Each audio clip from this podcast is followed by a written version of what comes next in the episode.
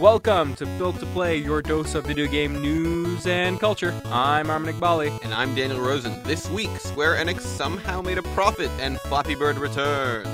Also, Oculus is making its own games right as they fix their beef with ZeniMax. Plus, we talked to Colin Williamson about localizing Final Fantasy games as we get into a new theme month. And we went to Comics vs. Games and the Bit Bazaar to talk about shifting between mediums. But first, everyone who bet on the Kinect, I have some bad news. So, in a move surprising no one, Microsoft has cut the price of the Xbox One down to $400, the same price as a PlayStation 4. This was, I mean, we've all kind of expected this for a while. The the five hundred dollar price range has made it. Yes, it, it's it kind of it's a PS3 price range when it Yeah. first came out. When people thought, oh no, that's way too expensive. Exactly. And I mean, nobody really wants the Kinect, which is why, in a move that's more surprising but still logical, they are selling a Kinect free version of the console. Because Microsoft was really sold on this whole Kinect thing. the thing they were trying to sell it for such a long time. Like they they came out and said, "Hey, look, the reason you can't disconnect this weird thing that watches you all the time is because it is integral to the interface. You are going to want to use your voice or hand gestures to move around this interface instead of a controller." Because that is somehow more convenient. Um, but in a move that's also totally surprising and confusing me, this is happening two weeks before E E3. Yeah, I mean, the the thing is supposed to come out the Kinectless version of the Xbox is going to be at June 9th. which is right as E3 starts. I believe that's the day of Sony's press conference. which I guess is the only way to. I mean, that's a f- interesting way to kind of take away uh, interest from Sony, but I can't It's- imagine like it being all that effective. It's a gamble. I think what it is is that people they're thinking it's not that they're going to suddenly sell more. It's that they're they think they have something up their sleeve at E3, or they're playing chicken and they don't have anything, but they don't think Sony does either. And they're saying that people now be slightly more interested in picking up an Xbox because now it's the same price as a PlayStation 3. this is just one of like four revisions that they've done so far. it. Right. The DRM and now this. I mean, the whole thing with. Uh, the whole thing with I feel like they didn't quite know what they were getting into when they put this console together. Like they had an idea and then had no idea how to communicate it to the masses in a way that would make sense. As a result, like I feel they were just they had like bl- they were blindsided when they really shouldn't have been. Um I I mean this stuff probably would have been much easier to swallow if it was something at, like if the Kinect maybe not was optional, but if the price was just a little cheaper, maybe.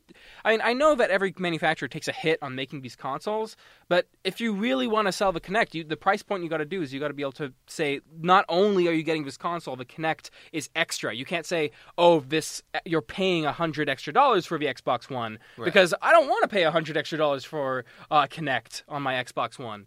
Exactly, and now they're going to be selling it extra for hundred dollars at some point in they say the fall. It'll be uh, an exclusive Kinect available, but I think they didn't know what they've been getting with the Kinect for years now. The Like- thing, well, it's like at least the Kinect works now. It- that's true because it did not on the Xbox 360. Because what was it? They got rid of some essential like chips in in it that was able. It basically, essentially, the original 360 Kinect when when it was given out as dev kits had an internal processor. It was a, like it had its own CPU, which was able to handle stuff on the fly that didn't have to go through the Xbox. When it came out, much closer to release, they got upgraded dev kits that did not have the processors, and so developers were screwed because the 360 was develop, you know, was handling an entire game, and the Kinect was handling the Kinect stuff, which is why most games just had voice commands and nothing else. It's they they just couldn't compensate for exactly the the, the- processor. The, Kinect w- because now the Kinect is the Kinect was literally just a camera. Yep. Now I believe this Kinect actually does have processors inside because it's in the box and they can afford to do something like that. But nobody wants it because you know Kinect is associated with being terrible for you know what was it? It, it was launched in 2010, four years now that we've we've known that the Kinect is terrible. It's like they banked on this technology first too early that they gave it a bad reputation, and then they put it at a price point where it seemed like you're getting extra for something that didn't quite um, seem of value, considering that there's not many Kinect games out right now. I mean, that's the other thing. You're paying hundred dollars for something that's basically like an easier way to access Netflix. Exactly, and and what's worse about it, now there won't be any Kinect games Yeah. because if there's one thing we've learned about fragmenting markets and releasing peripherals is that nobody will develop for it. Yeah, I mean, like Harmonix is probably screwed now when they were working on um, they were work. They're probably working on uh, the new Dance Central game on top of Fantasia, which is that Disney um, music game. Yeah. Oh, definitely. Yeah. Harmonix is stuck. Yeah, Dance Central. It was a Dance Central four, which was definitely definitely in development, and um, like you said, Fantasia. Fantasia was probably going to be really big, but now that I'm going to say after E3, probably 50 percent of their market share doesn't have a Kinect. Why would you ever bother? As for the, there are a few other changes, namely that um, the uh, X looks like if you want to access Netflix, you won't have to pay. Finally, Which is wow. What is that? Five years coming now? Yeah, that, that is the dumbest uh, thing that they have been withholding behind their gold, Xbox Live Gold subscription. Except now, except you still need to pay to play MMOs and free to play games. You still need to have gold for that. yeah, because I guess those count as online somehow. And um, the other services will be put behind the gold paywall to make up for it. There's a balance, basically. Well, uh, you know what? Like, at the very least, they got to match up with Roku. Like that's Yeah. the, uh, that's at least where they got to be. Hey, you don't need to pay money to access Skype on your Xbox One. I can go home when this goes into effect. I can go home and go to my Xbox 360 and use Internet Explorer on Xbox 360. Congratulations. I remember that E3 when they announced that you'd be able to use Internet Explorer on your Xbox 360. remember the boos in the audience? That was like when Sony said the Vita would use um, AT&T. Yeah, yeah. The um, I think one thing it is though is that this is going to be a very interesting E3, especially as these consoles have basically they've now slashed the parts of them that made them unique. Yeah, now that they're exactly the same and kind of underwhelming. That the PlayStation 4 doesn't really have anything in the horizon, and the Xbox One is just a PlayStation 4. The it's it's going to be a weird. It's a real fight now that Yeah. they're both at the same price with the same kind of moving forward. But I don't know what they have in store, like Uncharted 4 and Halo 5, which neither of which seem very exciting as a person who likes Uncharted and like and kind of likes Halo. I feel like they they did everything they could have with Uncharted. Yeah. Really, like that, Uncharted's big thing was Indiana being Indiana Jones, and they got really good at being Indiana Jones. Exactly. The Last of Us 2, actually there was more of us. Yeah. Um, Um, Gears of War 4, Gears of 4. Gears of War. Um, Excuse me, I have to go to Microsoft. I've just been hired. Oh, Uh, Phil Spector is standing right outside the. the studio. Phil Spencer, not Phil Spector. He's also standing outside the studio. I don't know why. Well, he's slowly murdering Phil Spencer. Is what's going on. Uh, Peter Molyneux's there too. I think it's like the Father, the Son, and the Holy Ghost. he's making a game out of watching Phil Yeah. Spector murder Phil Spencer. This is not going to be in the final show. Um, um, in any case, um, let's move on to speaking of big fights. It looks like these guys are having a fight with cash Yup. as Sony ended the fiscal year up in revenue but down on profits. Yep. As surprising nobody, Sony's kind of had a troubling year. They had a 14% in revenue to $75 billion, but are down in profits, recording a net loss of $1.26 billion, down from last year's $400 million profit. I mean, the PlayStation is still making money by comparison. It's one of the few departments where they where the PlayStation where uh, Sony Well, that are actually making It's it's it's it's it's got re- it's got income and Yeah. revenue. it certainly doesn't have profits, but you know that's not to be expected. So the PS4 sold 7 million units by April 6th, increasing revenues from 38% to 9.5 million, but the games division is still working off a 78 million operating loss. Um, most of these losses are attributed to uh, Sony's exit from the PC market, unforeseen costs like Sony Online Entertainment sales being written off or being added up. Yeah, that was apparently six million dollars of them just writing off Sony Enter- Sony Online Entertainment, just selling off all their PC games. Uh, well, it's like I think it was a mis- they they got into those PC games assuming that they'd eventually be able to pull them all to consoles, and console MMOs turned out uh, yeah, not, to not be so a bust. Yeah, yeah. Uh, and but they yeah they totally exited the PC market I believe in February and they and they've been trying to sell it off but I guess nobody's biting so they're now stuck with this just sort of hemorrhaging money that they can't do anything with. Yeah. Um and Not to mention the fact that they sold their uh, co- company headquarters this year and uh, also sold So- off all their shares in Square Enix. Yeah, so pr- they're basically a projecting a 800 million in losses related to the PC business. And um, the Wall Street Journal is reporting that Kaz and other Sony executives are taking a 50% pay cut and foregoing bonuses this year. I mean, which we got to say about Japanese companies at the very Yep. least if they do poorly, they They don't they don't just lay everybody off in a wildfire. They take responsibility to the to the top brass, which is perfectly respectable. Um, I can't that the the other thing they're also projecting that sales will be staying flat, which is never a good thing to say. more inexplicable than that, Square Enix is making money. How we don't know. They reported a $65 million net income, a 4.8 increase in sale, 4.8 percent increase in sales, and $103 $103 million in operating income, up from last year's six million dollar 60 sorry 60 million dollar operating loss. This is so dumbfounding I can't even read the numbers. Bayside good sales of Final Fantasy 10, 10 2 HD, uh, Thief, uh, Tomb Raider Definitive Edition, and A Realm Reborn, which makes sense considering that that's two remakes, a relaunch, and a reboot. In in one year, those are their highest selling games. But- Nothing original. No original. Co- Thief is original content. To be fair. But Thief was terrible. Like, Yes. yeah, like Thief was Thief was so bad that they had like severe sound editing issues, along with like arrows getting stuck in the air. It is like, the only game I've ever seen that I think has audio desync. yeah, it's a it's amazing how much like and cutscenes don't even make any sense. It's just that game is terrible. I'm anyway the Hey, um, sold great apparently. Yeah, 2013 was a disaster for uh, Square Enix. Um, and it caused then CEO uh, Yoichi Wada to resign. Um, and as part of the report, Square Enix also says that they expect to sell 5.23 million fewer games this year, um, mostly the in the North American market. Um, the report doesn't say why they predict this, but it's probably uh, that probably likely you won't be seeing um, Final Fantasy 15 or Kingdom Hearts 3 in 2015. Yeah, they're probably saying, "Hey guys, we don't have anything in the pipe."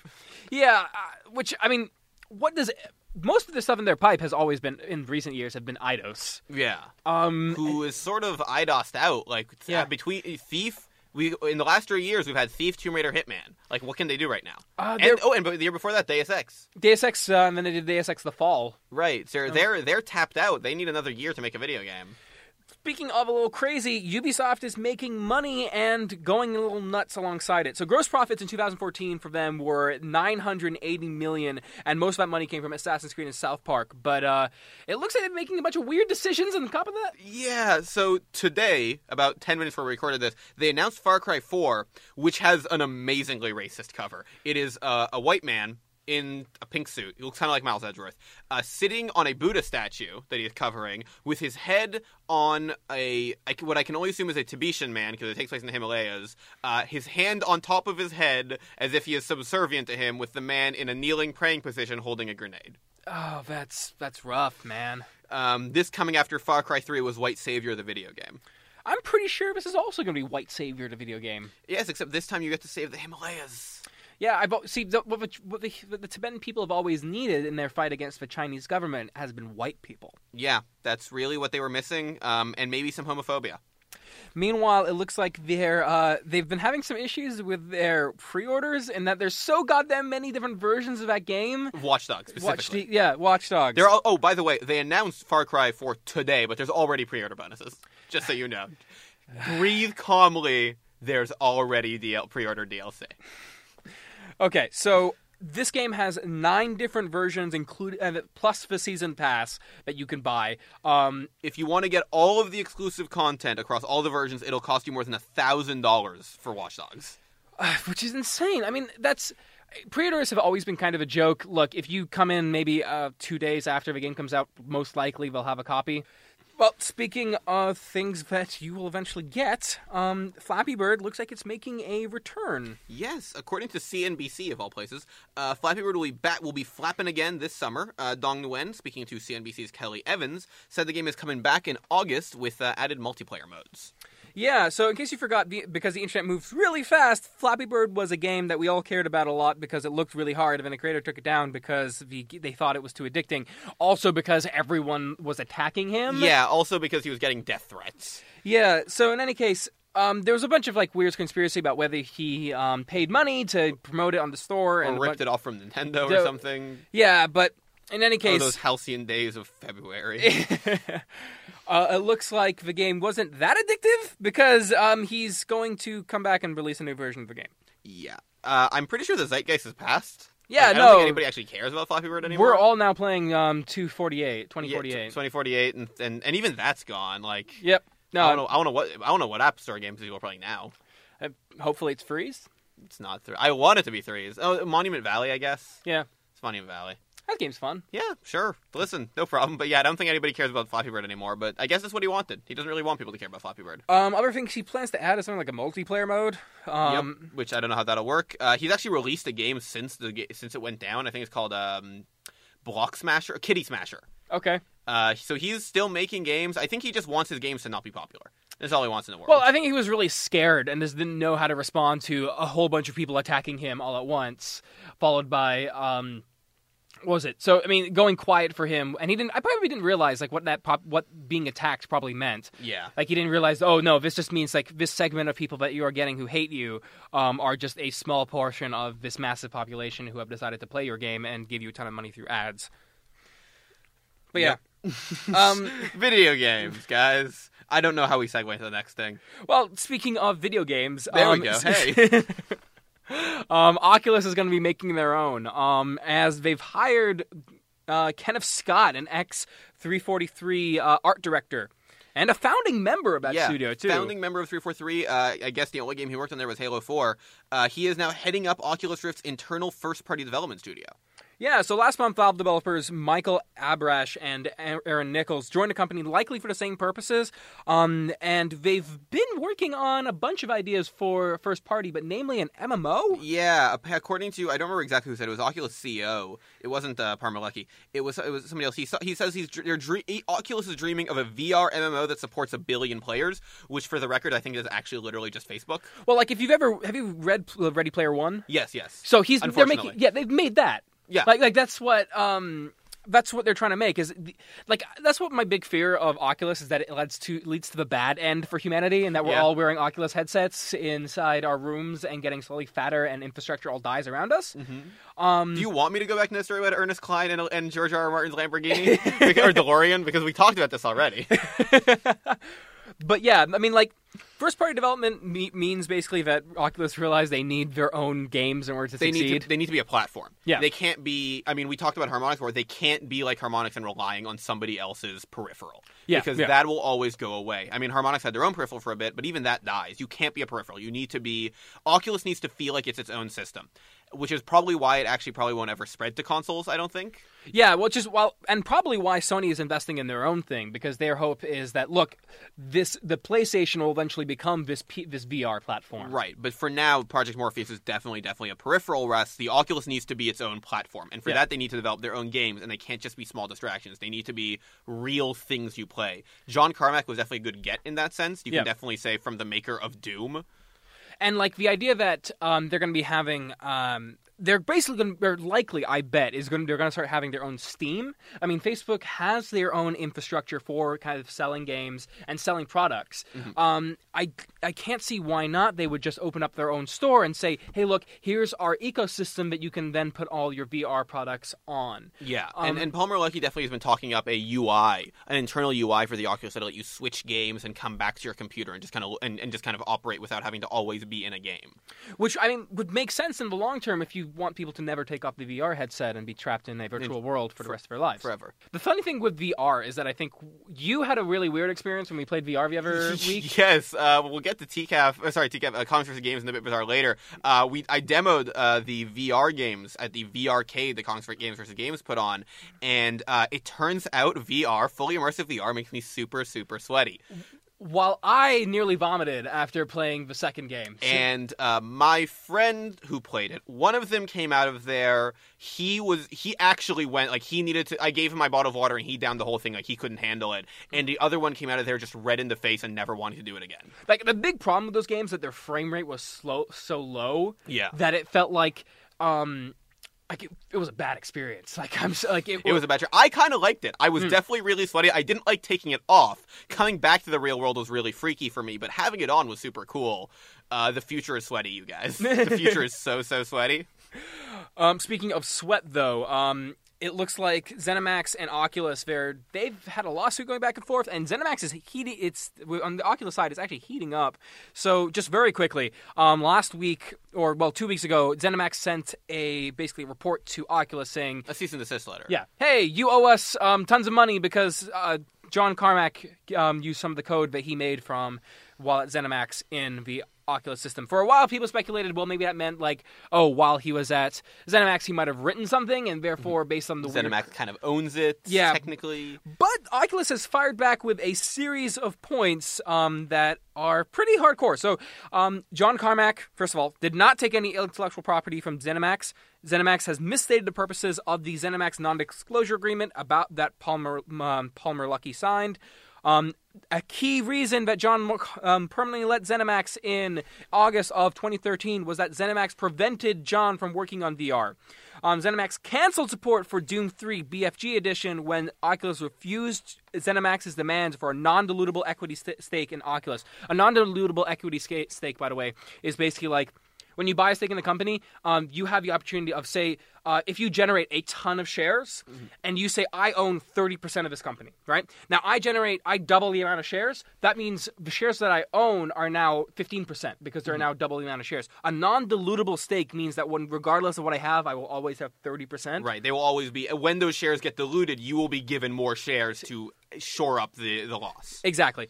Um, and that was what uh, they were refusing to give to ZeniMax. ZeniMax did not pursue claims against Oculus for IP or technology. ZeniMax has never contributed to IP or technology to Oculus. Only after the Facebook deal was announced has ZeniMax now made these claims through its lawyers. And despite the fact that full source code for the Oculus SDK is available online, ZeniMax has never identified any stolen code or technology. Which I think is the strongest point. Yeah. Like it's fully you, you can look at the code and point you could actually point out You could point out exactly what code name like they're they're saying name us the code we dare you there isn't any Yeah. it's and you know f- f- fair play to him because I, I don't think Carmack stole anything from ZeniMax No, I really don't think I, so. I think like we said a lot, two weeks ago that I, it really is just sort of chomping on the VR bit of this is the big money making thing it was really it wasn't until after the Facebook deal Yeah. that they started getting angry about this when they suddenly had a ton of money Yeah, yeah. Well, hopefully that sorts itself out in any anyway. That's it for news this week.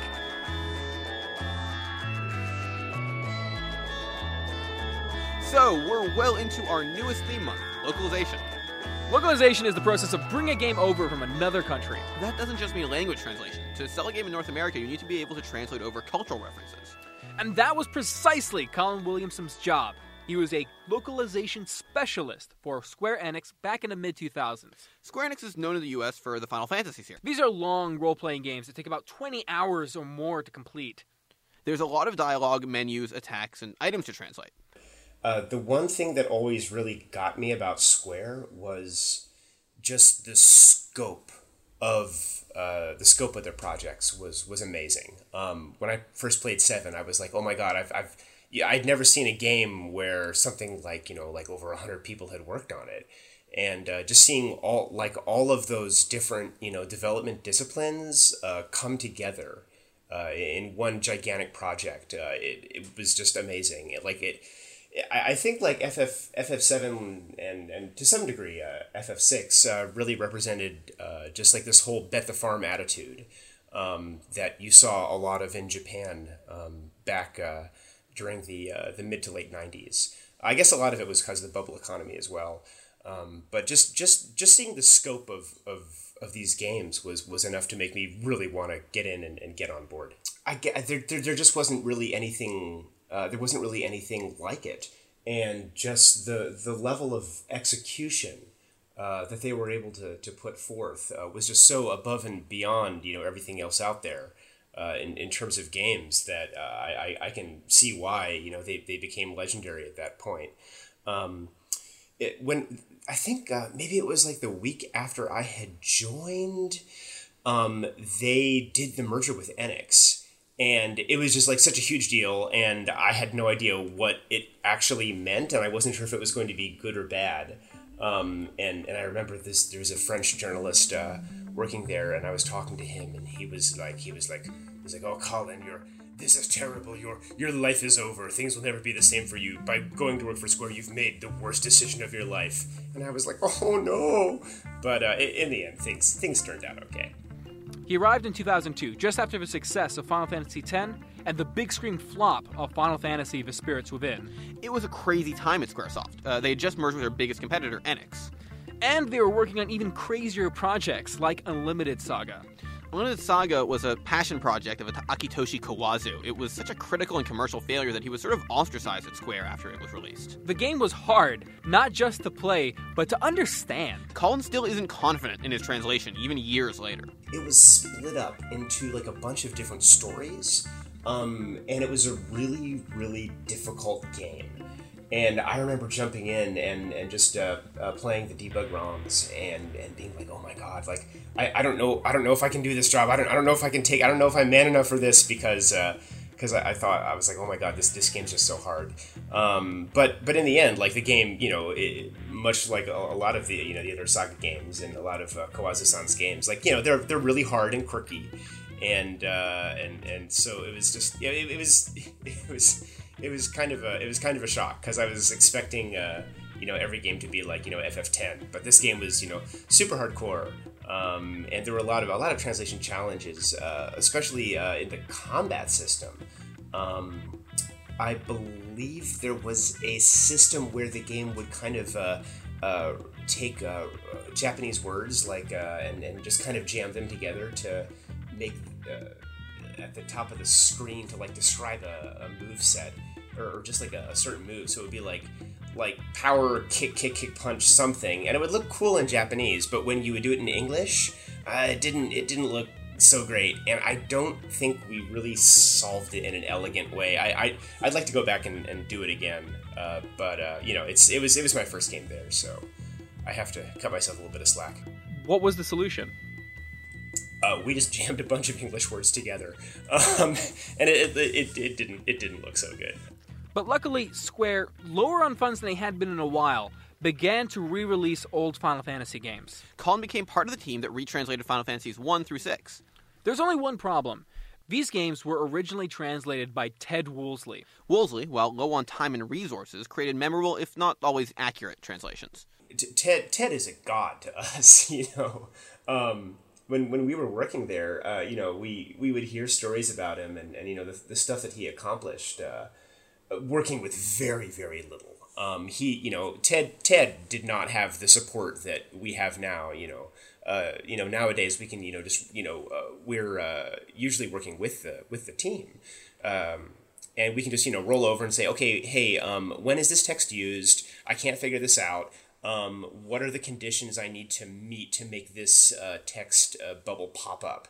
And you know, back then, like you know, Woolsey was translating blind, um, and you know, trying to you know get things done. He had crazy deadlines, and uh, you know, he he managed to make it work. You know, better than pretty much anyone else who had been uh, who had been doing it at the time.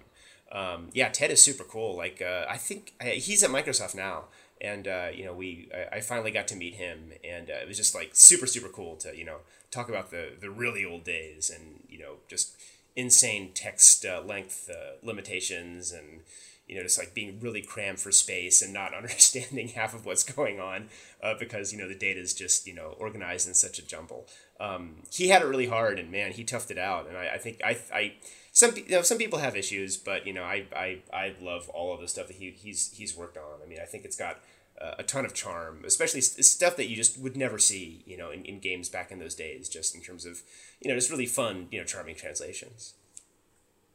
Cool, cool. Um, now, one of it says on your resume that one of your jobs was helping maintain consistency across a lot of projects. What did that entail? Well, when when we started uh, remaking uh, the FF stuff, uh, we were just we we we had uh, terms. You know, it, there's so many terms that are you know uh, shared across all of the games and we're like okay it's time to sit down and you know just go through and figure out you know what's going to be what um, so for, for quite a while there was like this this uh, uh, this this big crunch we were we were just you know trying to take all the legacy terms and figure out you know what what was going to be carried on into you know future titles you know what was important and uh, you know what we could change um, and uh, yeah, like stuff, you know, stuff like, you know, one game would be Phoenix Feather, one game would be Phoenix Down. And, you know, we just wanted to sit down and, and make sure all of that was consistent across the board. Um, I think that sometimes they uh, break consistency, but there's there's usually a, a good reason for doing it.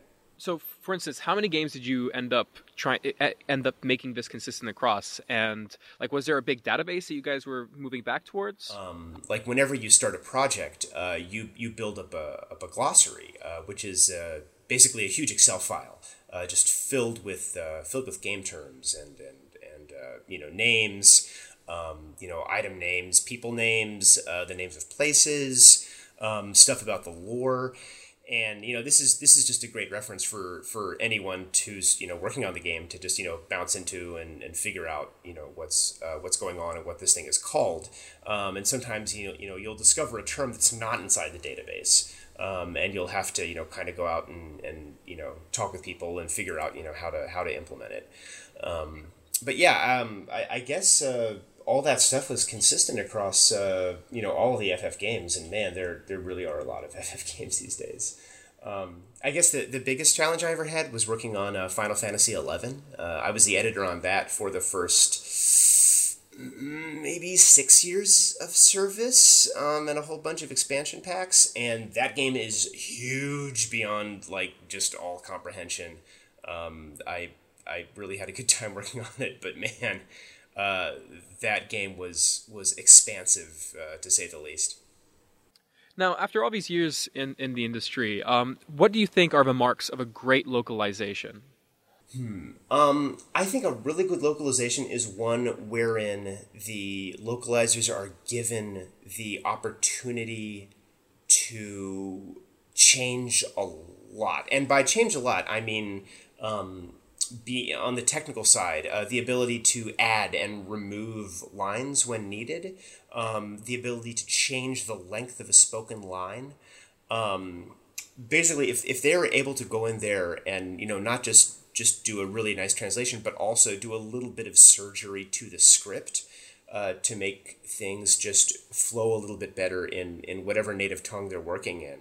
Uh, I, I think that's that's tremendous. Um, if you look at some of the limit, like okay, so for example, um, I've I never I never finished Final Fantasy X, so I'm replaying the Vita version, um, and man, that the, the, the port is is awesome. Like they really did a super good job on it. Um, and a lot of the time, uh, like the main characters will will be like, yeah, okay, and they'll just these like really strange little bursts um, of you know confirmation, and the reason for that is because you know the Japanese characters would just say "hi" like really really fast. So the voice actors you know had to you know match the lip flaps as close as they could, and also match the you know the recording length of the original line with you know no room to go over or under. Uh, so I, would imagine like you know in, in, in, a more modern project you would have the ability to uh, you know kind of you know noodle with your line lengths and, and make things a little uh, make things a little bit cleaner uh, but I, I think uh, a good localization is really all about you know um, the team trusting uh, the person who's doing it. Um, and you know of course there's a tremendous responsibility on the translator to uh, you know bring just a lot of you know just you know spark just spark and fun and and just cleverness and and it's it's totally okay to I think it's totally legitimate to go out and rewrite jokes or you know change accents to stuff that's more uh, that's that you know American uh, gamers will be more familiar with. Um, so yeah, I, I think uh, the I think you should be I think you should be allowed to make change. I think a, a straight translation is no fun, and uh, it's it's really important that that you have you know someone who's not just a good translator but a, a good writer as well. A lot of time has changed since Wolseley was in charge of localizing Final Fantasy games. Colin had a bigger team, better resources, and more time to work with. But Colin stopped translating games in 2008, and since then, the jobs continued to evolve. The internet really, really happened. I mean, the internet was happening, you know, back in the early in the early 2000s, but um, the amount of work uh, that you can outsource now uh, this this is across the board. This is uh, across you know all all Japanese corporations uh, and, and, game companies um, a lot a lot more stuff uh, in general is outsourced uh, because you have a lot of actually really solid outsource game outsourced localization companies. Um, Eight four is excellent, um, but the skill of these outsource companies is they are able to get really trans re- really um, just super experienced and super good translators from all over the world. Um, and you know bring them together through uh, uh, just translation databases online. Uh, so you know people can you know log they can log in and download their you know like their chunk of the game to translate and you know work from work from anywhere. Um, back in the day, uh, I our localization team was pretty much entirely internal. Uh, you know, which is of course really expensive, but you know the the fact that you can work uh, next to the team and you know just have you know, total integration is you know I think it really shows in the localization work. But uh, nowadays, uh, just the uh, amount of coordination and just pulling translators from all over the internet, outsourced translators are just doing you know a, real, a really really killer job.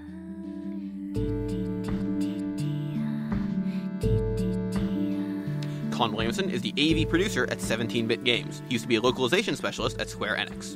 17 Bits working on an upcoming game, Galak-Z, inspired by 80s anime.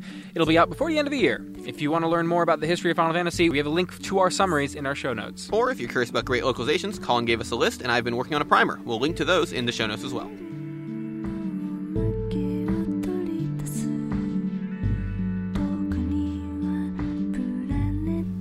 Moving from translating games to translating mediums, last week we went to Comics vs. Games. Comics vs. Games is a yearly exhibit at the Bento Miso Collective that showcases games made by comic authors. It's all done in partnership with the Toronto Comic Arts Festival. Hey, thanks for coming out to uh, the opening of the Comics vs. Games 3D Gallery.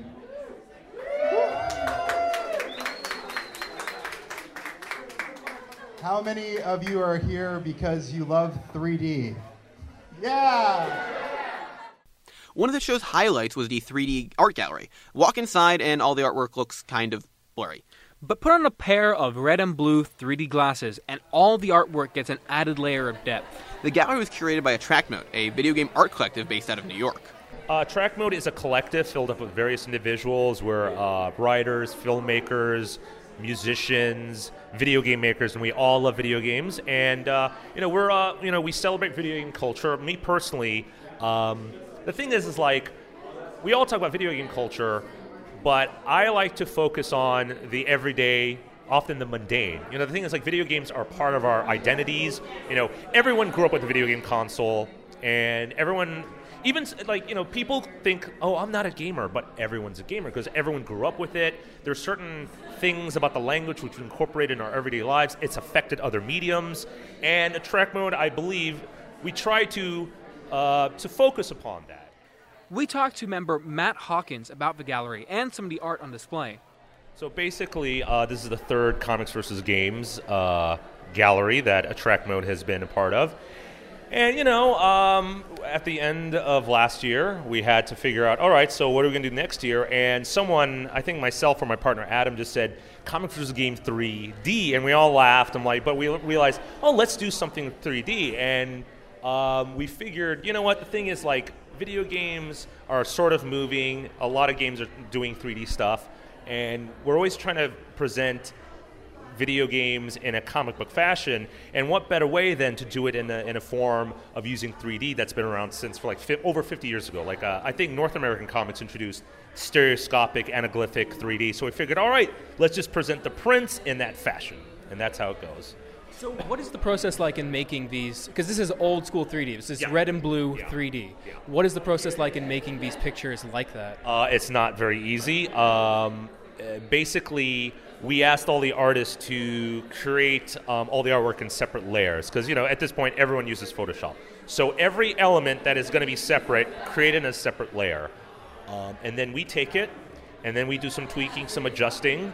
Um, and then we basically create separate channels, the red and blue, and just it's a whole lot of tweaking. It's uh, it's tricky. We ourselves were not masters of doing 3D initially, and we had to, you know, my partner Adam, who was in charge of production, he had done 3D before, but we were still that was primarily for like a game, and we were just basically learning as we were going along. So. Um, some of the prints are like version 1.5 of the 3D process, but some of them are like 3.0. But they all work ultimately.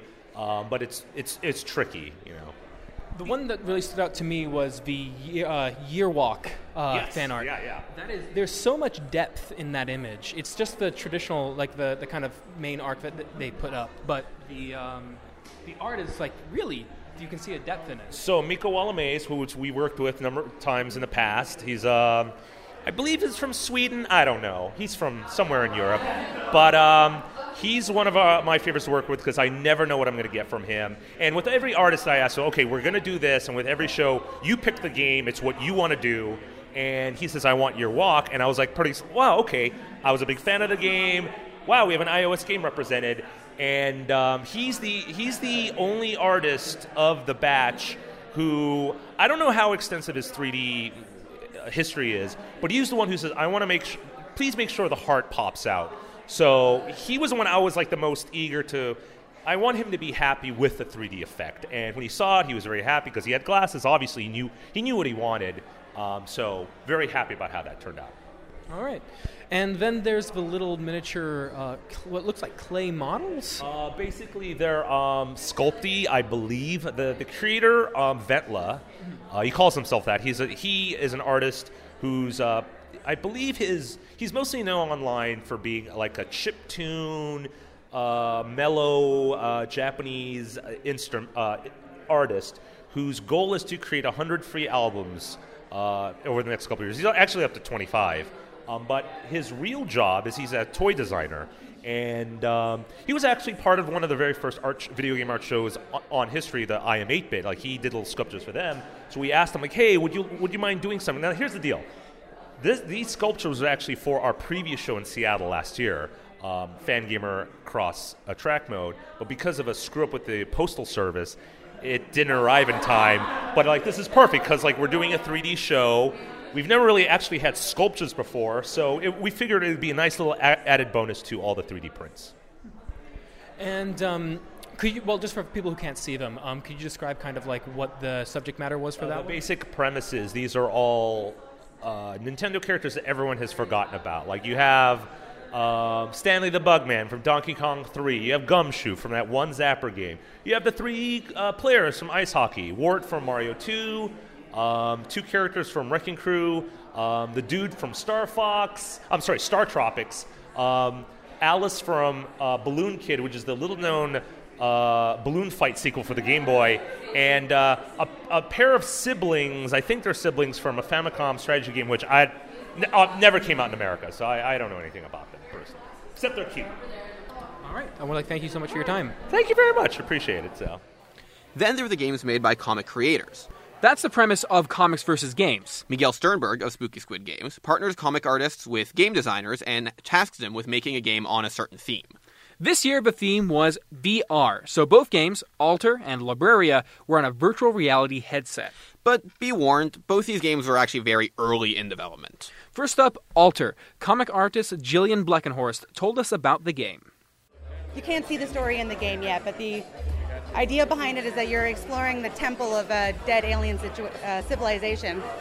But all of these altars that they've built about events in their species timeline, you're actually making choices between one outcome or another. Um, and we're kind of hippies, so there's sort of an environmental aspect. So, like, do you choose to like take care of your young, or like, do you choose to like make them be out, go out and be strong? Do you choose to take care of your environment, or do you choose to like manage the resources? We're, we're trying not to make it really like good versus evil, but like just sort of like this practical answer or this practical answer, and then sort of leads you through different caves based on the decisions you made to a different horrible apocalypse as to how these people have driven their civilization into the ground, and that's why all these temples are abandoned now. Then we saw Libraria and had a chat with game designer Kyle Dwyer. I'm the developer. Um, Adam Hines is the artist and um, like the story designer. But when we both sat down and we were doing the Oculus Rift thing, and we knew it was uh, he hadn't done 3D, so we knew it was going to be 2D art in a 3D world. We were both kind of like pop-up books, and then he was like, I've been watching that Double Fine Adventure documentary, and I was like, so have I. So we did a point-and-click adventure type thing, and then uh, I think he just felt like doing black and white for the style, and I think it worked out quite well because usually black and white games, you have to do a bunch of fake stuff to get proper depth, but with the Rift, it's all just kind of implied as it is, anyways. So it looks pretty good. I'm, I'm quite a fan of how uh, how his art ended up coming out. What's it like? What, what's it like working, like make, doing an adventure game, especially when you don't have that kind of traditional point and click interface? Yeah, so I'm actually uh, really proud of the interface, even though it is kind of janky right now at parts. Um, basically, the user's left eye is a mouse, and it just looks at things. And when it's looking at something you can use, a little icon pops up. Um, so that you can try and use it. And when you have certain things in your hand and you look at something and use it, it'll do something different than if you don't have that thing in your hand. So it's just kind of adapting that to a 3D world has been uh, one of the tougher challenges on my end. And just two days later, we visited the Bit Bazaar. It's like a one day only indie game flea market. But the theme of comics versus games continued as we talked about a Shakespeare game to a comic book creator. Kill Shakespeare is an action adventure story that takes all of Shakespeare's greatest heroes, his most menacing villains, puts them in the same world, and pits them against each other in a quest to either save or kill a mysterious wizard by the name of William Shakespeare. Conor McCreery is one of the creators of the comic Kill Shakespeare. He was at the Bit Bazaar to promote the prototype of the board game version of his comic. I mean, I think it was too. Re- I mean, Kill Shakespeare's at its heart is a mashup, where you know we're taking Shakespeare's stories and retelling them. So we wanted people to have a game experience that was similar. We wanted them to feel that the missions they take on in this game to defeat Richard and Lady Macbeth felt organic and that they felt like a real story. It felt like they were maybe creating a new Shakespearean play. And because Kill Shakespeare is a semi co op, which means that some point in the game you're going to have to decide when to stop supporting your fellow players and when to turn against them we thought that that's going to create a bunch of new Shakespearean style stories. In our world, I'm Hamlet and you're maybe playing Othello, and our game may be the story of how I betrayed you in the last turn. And so it was very important for us for the, everything to feel like it had a narrative thrust and for players to feel like they were creating their own story. Now, how did, could you give a rough idea of how this game works? Sure. So, I mean, at its heart, Kill Shakespeare is very much a it's a worker placement bidding game. So First turn, all the players, there are certain resources. There are troops, there are uh, letters that you can steal from Richard and Lady Macbeth that let you know their troop movement. There's uh, prophecies, so you can sort of appeal to the fates to help you. And every turn, you have to decide how you're going to allocate your resources to acquire those, those items. Um, and then from there, basically the game is an influence game. Richard and Lady Macbeth are going to be moving around the board, kind of like almost in Pandemic, how the disease spreads. As they spread around the board, they increase their influence in the parts of Illyria, which is the land you're in. You, as the rebel- rebels, are trying to decrease their influence and make sure that the peoples of the land that their hope stays high. So if you either let people give up hope or you let Richard and Lady Macbeth spread too much influence, you're going to lose. So this aspect of hope was that? Where, did you play any part in that design? No, no, I mean that was something that Wolf and Thomas really wanted to play. And when they read the comic books, they're like, "Oh, you know, a lot of the way we made Richard was a psychological bully who he, on one hand, he'll build like churches and, you know, aqueducts for his people. So they're like, oh, wow, Richard's a good king. Yet at the same time, he runs a really viciously bloody type of reign. So if you step out of line, you're going something horrible is going to happen to you. So Wolf and Thomas are like, oh, that notion of hope, false hope, giving hope, stealing hope is a real big part of Kill Shakespeare we want to invent a mechanism where we can play around hope. And so yeah, so they came up with this. Hey, how do we play around with the idea of hope? And then I guess rebellion is really you know, hey, it's great if you're the rebels and you're winning battles, but the people for whatever reason they're getting propaganda that says you're not. They're going to give up hope, and you're never going to be able to win the rebellion. So that was the part that we wanted to put in as well. So, as a as the creator of kind of this um, the, this series, um, how is it kind of taking a step back and letting someone else then be able to kind of create a simulation of uh, of your world? It was really cool. I mean, I love board games, and when I was younger, I used to try to mess around with designing board games. But I mean, that's like such a different world. To like create a board game and to write a board game or any type of game is a really distinct skill. So it was really nice to be able to work with a couple of guys and the whole IDW team with people who had been involved in making games before, knew how to make it, and you know, I mean, IDW has got a lot of properties. I mean, we were really flattered when they were like, guys, we want to do something with you first. Like, we think you built a great world here, and we think we can do something really interesting. And same thing. I mean, it's amazing when you get guys like Yedo was like a really highly praised game. So it's amazing when you get these guys saying, you know, like the designers, like, hey, this is our favorite world we've been able to work in because there's so much story already. All their design elements, they didn't have to try to guess how they wanted to influence story, they're like, oh, there's the story already. Well, let's figure out a game element that creates that feeling. And so that was pretty cool. And I we're really excited because everything we've gotten from them feels like it fits in our world rather than just like, oh, I, it says it killed Shakespeare, but I don't get why this board game has anything to do with the comics. as a comic book writer, I'm like, wow, the game really fits in. So much so that we're actually doing a new comic series based on the game. How's that going to work? Uh, so we we introduced one new character to the board game, Viola, or Viola, sorry. Uh, she's not a character that showed up in the comics, so we decided, all right, well, let's create her backstory in the Kill Shakespeare world. But we created her first for the game. In the game, she's sort of a pirate. So she sails around the edges of Illyria and kind of can do hit and run attacks. No other character can do that. So we had to create a backstory for okay, why is Viola a pirate? And in the real play, Viola pretends to be a man in her play named Cesario, who she claimed was a pirate, but you're never really sure if that was true or not.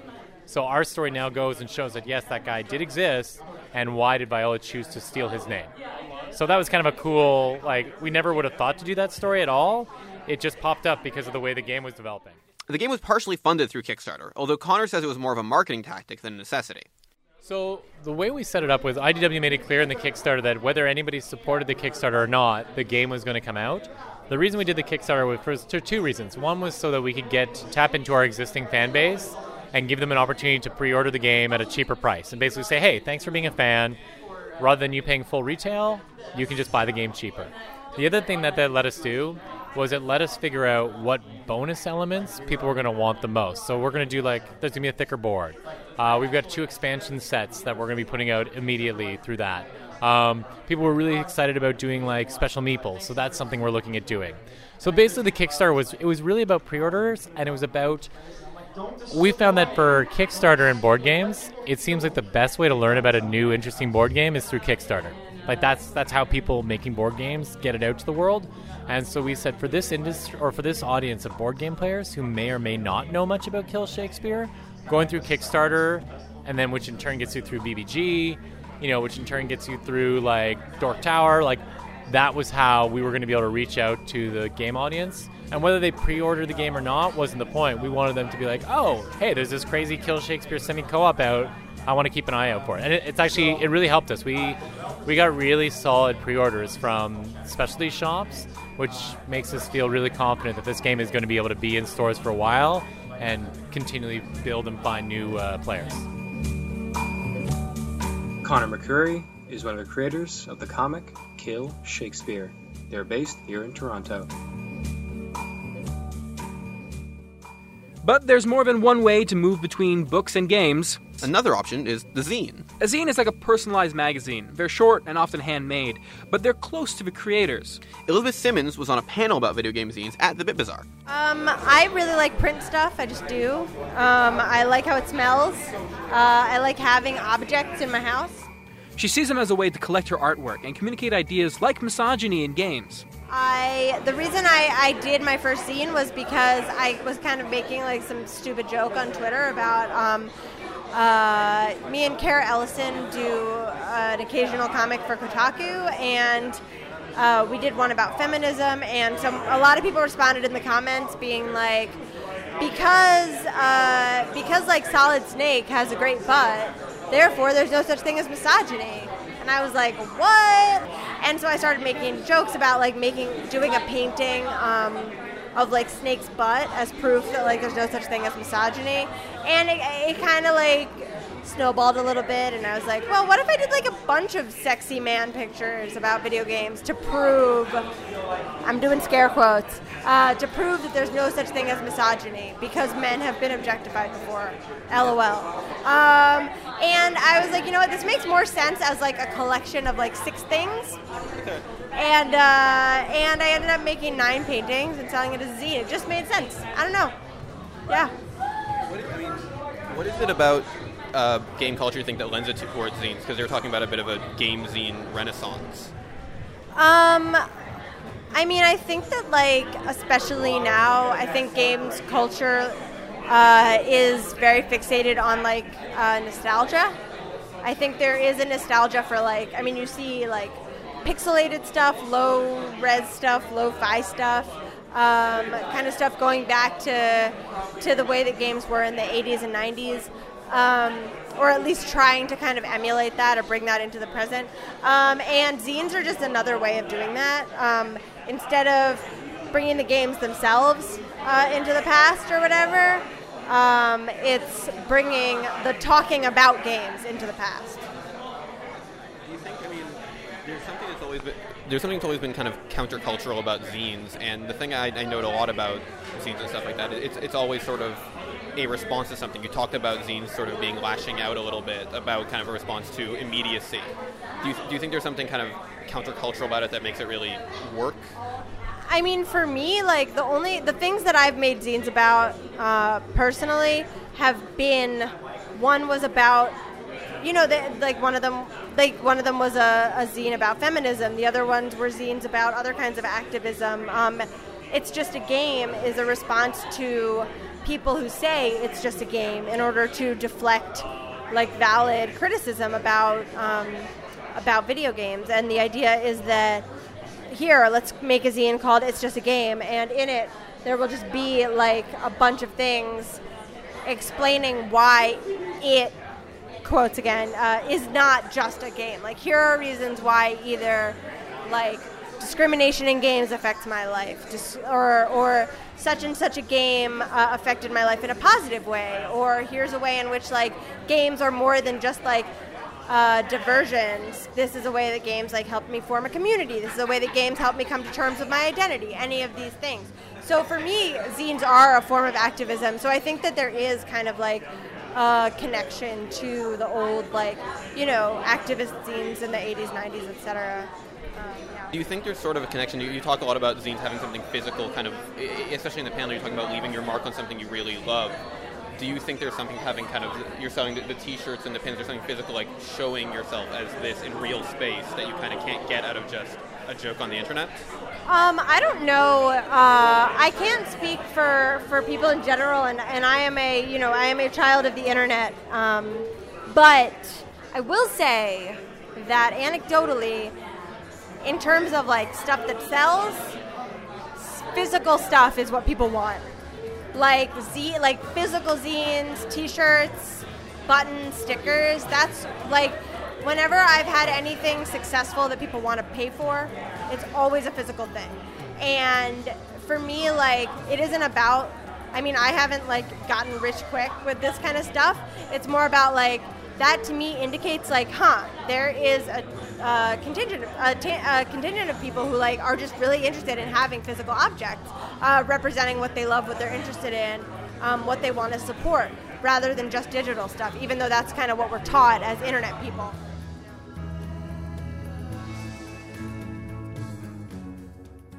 Elizabeth Simins is an artist and zine creator. You can find her zine Ain't No Such Thing as Misogyny at aliz.abeth.net.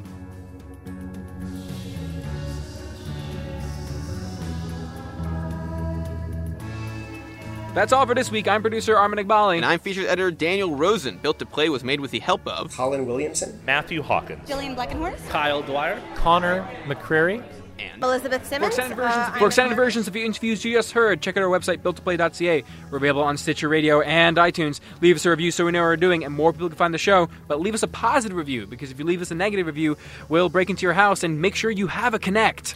we're usually on the air at the Scope of Arson every Saturday at 1 p.m. and rerun every Monday and Thursday also at 1 p.m. Convenient. And we update the website every Sunday. You can find us on Twitter at Built to Play and me personally at Flarcon. And I'm at Daniel underscore Rosen. You can send us hate mail or love letters, whatever you please, at our new email, mail at built2play.ca. Uh, I'm personally taking pitches for Peter Molyneux fanfiction. Thank you so much for listening.